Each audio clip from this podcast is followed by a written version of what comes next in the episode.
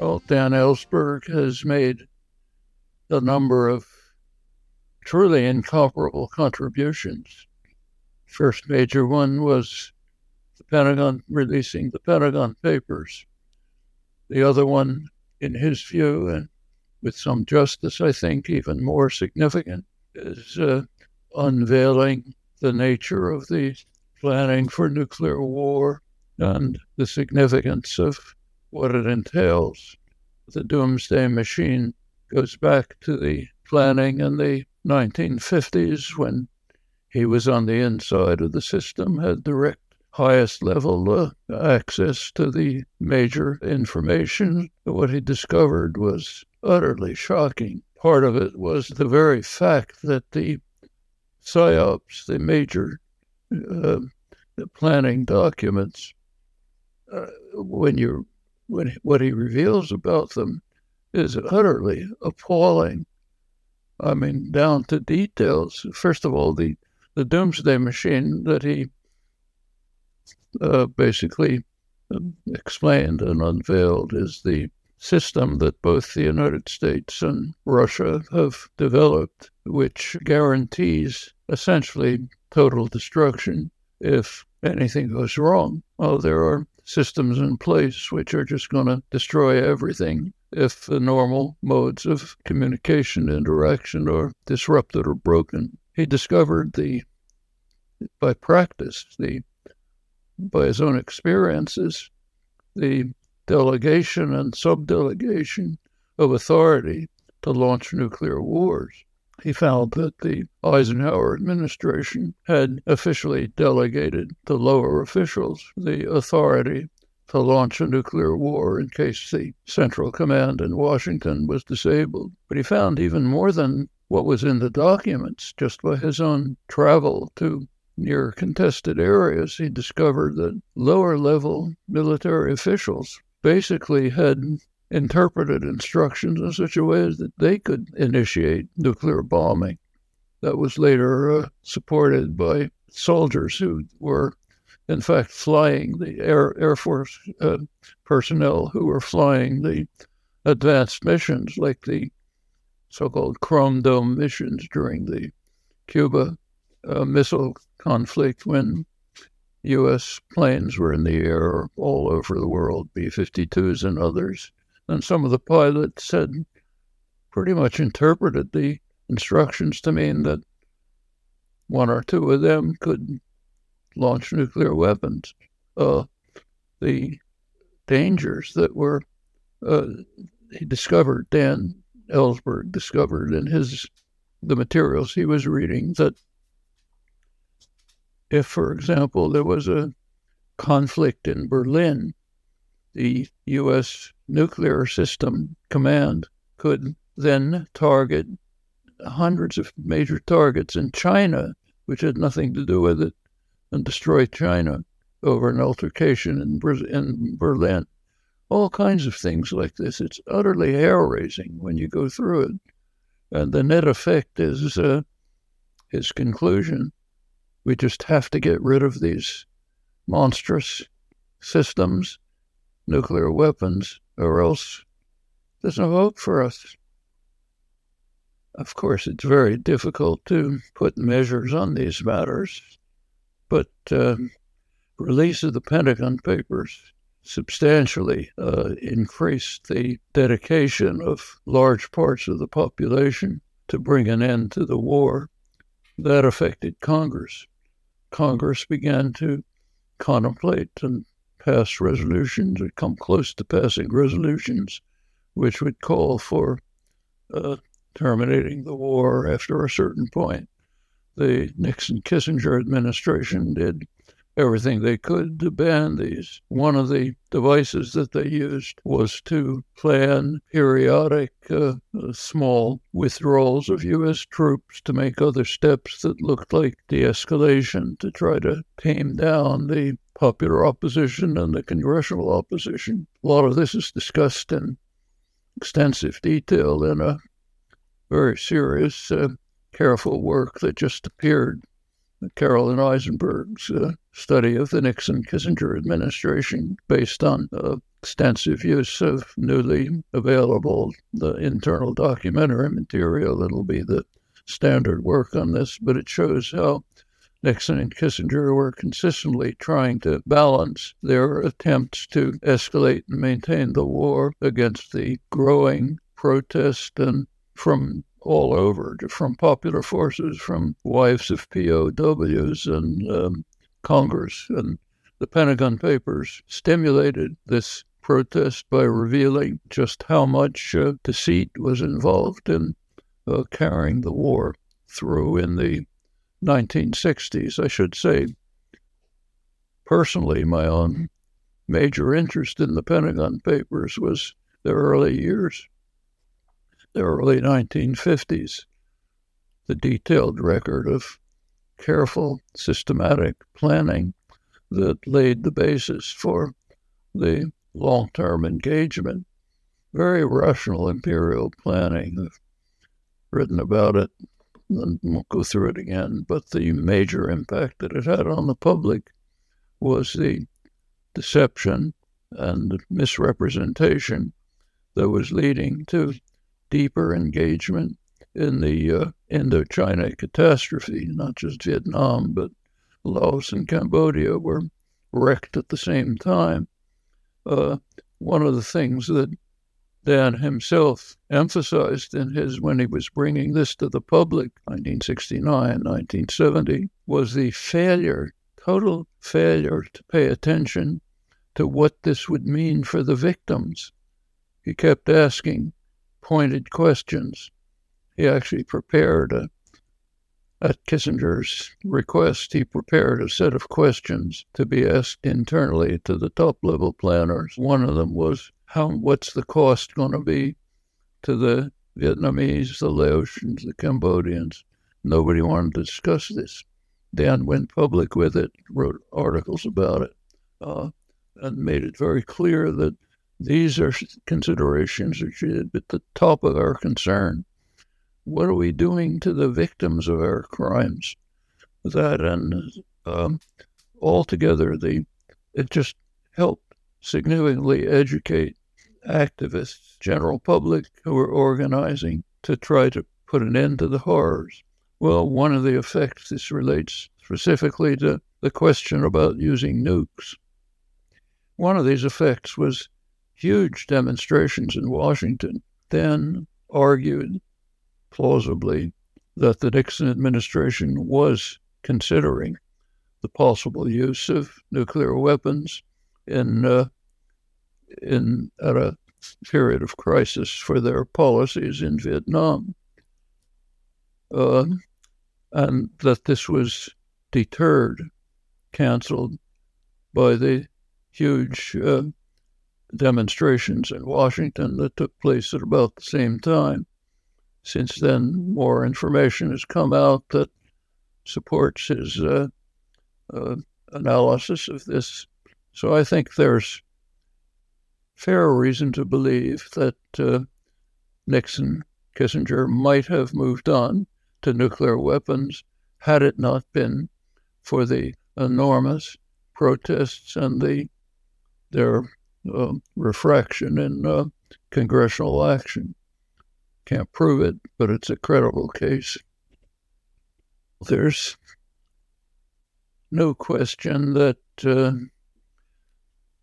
what Eisenhower warned us about in his last speech as president, the military industrial complex, or as he was planning to call it, the military industrial congressional academic uh, complex, has been a very significant fact in impelling policy.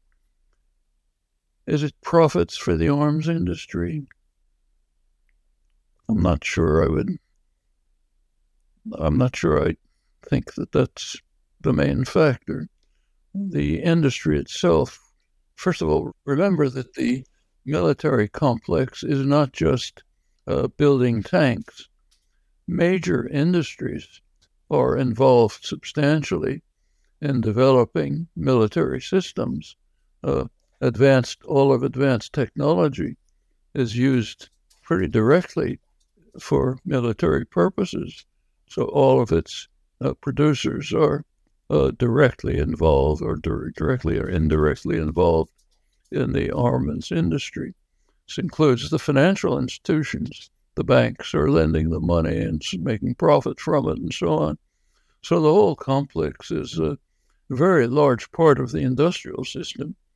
And of course, the profits and uh, uh, for the and growth for the industrial system and the those who own it is an essential factor in policy formation.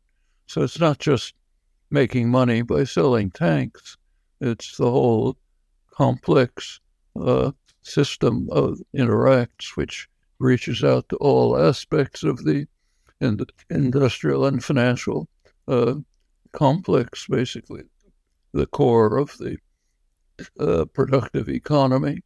Oh, that its uh, uh success is doubtless uh, the dominant factor in policy formation. So, if you think about the whole system, yes, it's not just profits for arms industry. It's a far more intricate and complex system, and it's right up to the present. Uh, the uh, in fact, as technology is advanced, computer technology, uh, semiconductors, and so on, the uh, involvement in production of advanced armaments has extended very widely through the entire system, and it surely remains a factor in uh, determining the commitment to war and conflict. Dan has argued forcefully that ICBMs are a severe danger to the United States and produce no military advantage. I think this is confirmed by broader by military analysts quite generally. Uh, the reason is pretty straightforward. These are fixed position armaments. An adversary, say Russia, knows exactly where the IBMs are located. The satellites have pinpointed their positions, which means ICBMs are therefore what are called in the lingo use them or lose them armaments. If you don't use them right away, you're going to lose them because uh, if if there is a sign of conflict anywhere, and it turns out to be real, and you didn't use your ICBMs, they're going to be knocked out, and that means that the anything anywhere near them will be totally destroyed and devastated. Uh, uh, it also uh, they add basically nothing to the uh, capacity to deter or to attack and the so-called triad. They're one part of it, but uh, submarines, which are pretty near undetectable, uh, bombers, which uh, are not quite that undetectable, but are in the air all the time. They can carry out so much destruction that anything additional that could do IC- ICBMs is essentially undetectable. The nuclear submarines, like a single, it's reported, I don't know the details, that a single Trident submarine, single one, uh, can uh, destroy about 200 cities anywhere in the world. And they're being replaced by more advanced uh, Virginia class submarines, which can do even more damage. And they're pretty much undetectable. So that alone provides vastly more capacity than could ever be imaginably used for any sane purpose. The ICBMs add nothing to this. Why do we keep them? Well, the Pentagon was smart enough to deploy them in rural areas around the country where there is very limited economy. So you have an IBM installation in some rural area. Uh, they're a major part of the local economy. The local congressional representatives want to keep them there. So there's a lot of congressional pressure to maintain a system which is an extreme danger to us and provides nothing uh, for any military purpose, even granted, and I'm assuming it for this discussion, that there's some legitimacy to the military purposes. I don't think we should accept that, but we're assuming it for this discussion. This is one of the great mysteries that one has to ponder when reading work like Dan's Doomsday Machine or his many uh, efforts to try to bring the nature of these systems to understanding. Yes, they're understood, but nevertheless, elites talk about it as if it's a realistic possibility.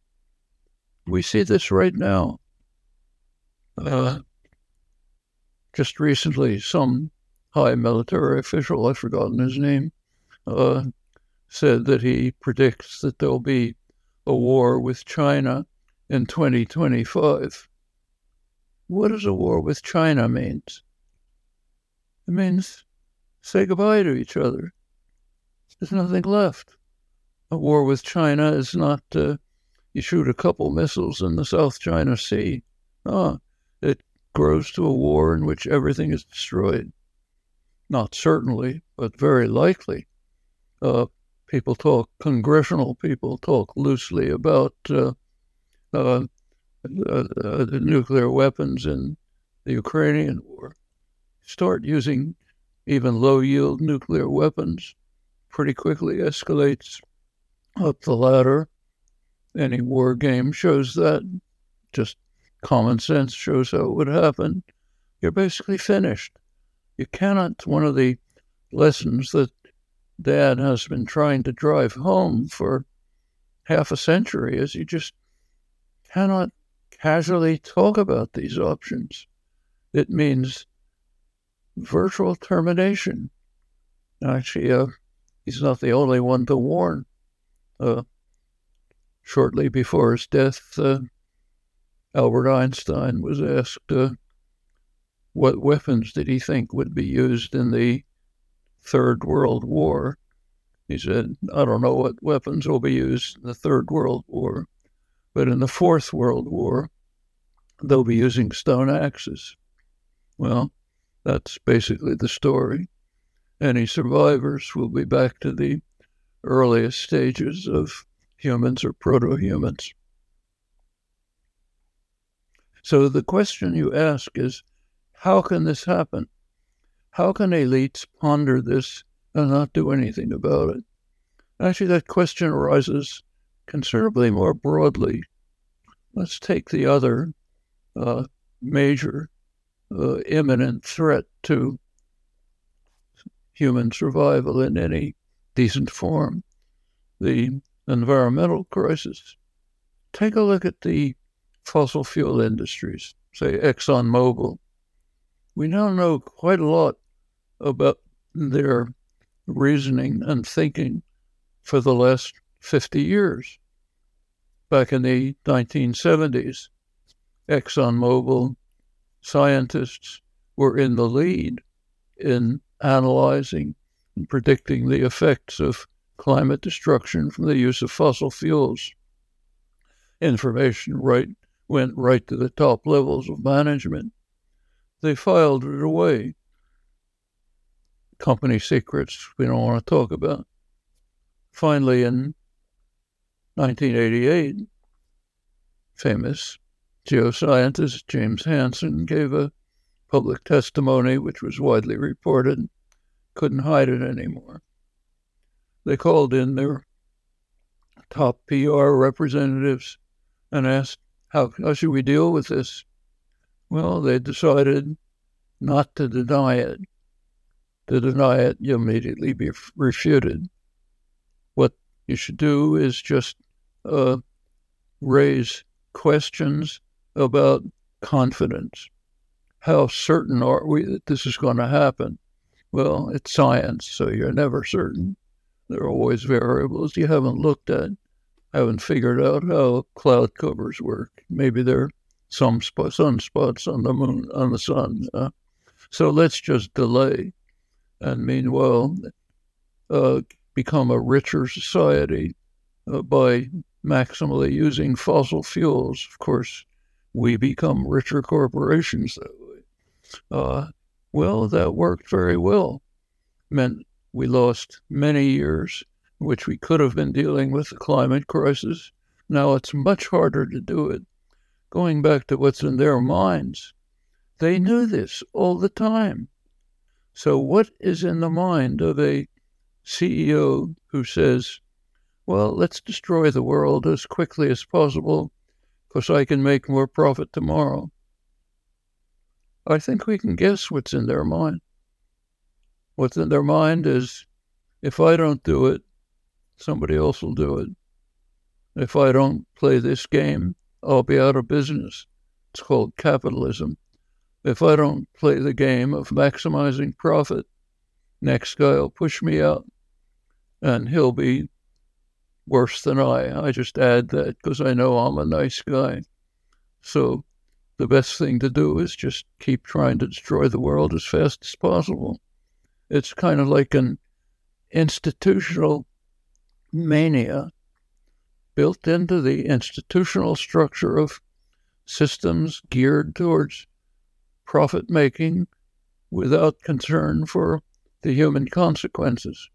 Deep institutional malady and if you think that through and you try to put yourself in the position of the people who are thinking about that, probably that's what they're thinking. Same with the uh, planners, the arms makers. As far as they're concerned, well, we're we're keeping the peace. If we don't do it, worse people do it, then there'll be a major war. It's pretty easy to construct rationalizations. We all know that from our own experience. And these are rationalizations which, like all, have a thread of credibility, no matter how insane they are. I mean, I should say there are cases which Dan has unearthed in which he just can't think of an answer. Well, there was one. There's one case, I don't remember the details, where some top general was asked something about uh, how many people die in the next nuclear war. He said, maybe only a handful, but we have to make sure they're Americans. I, don't know how you answer that.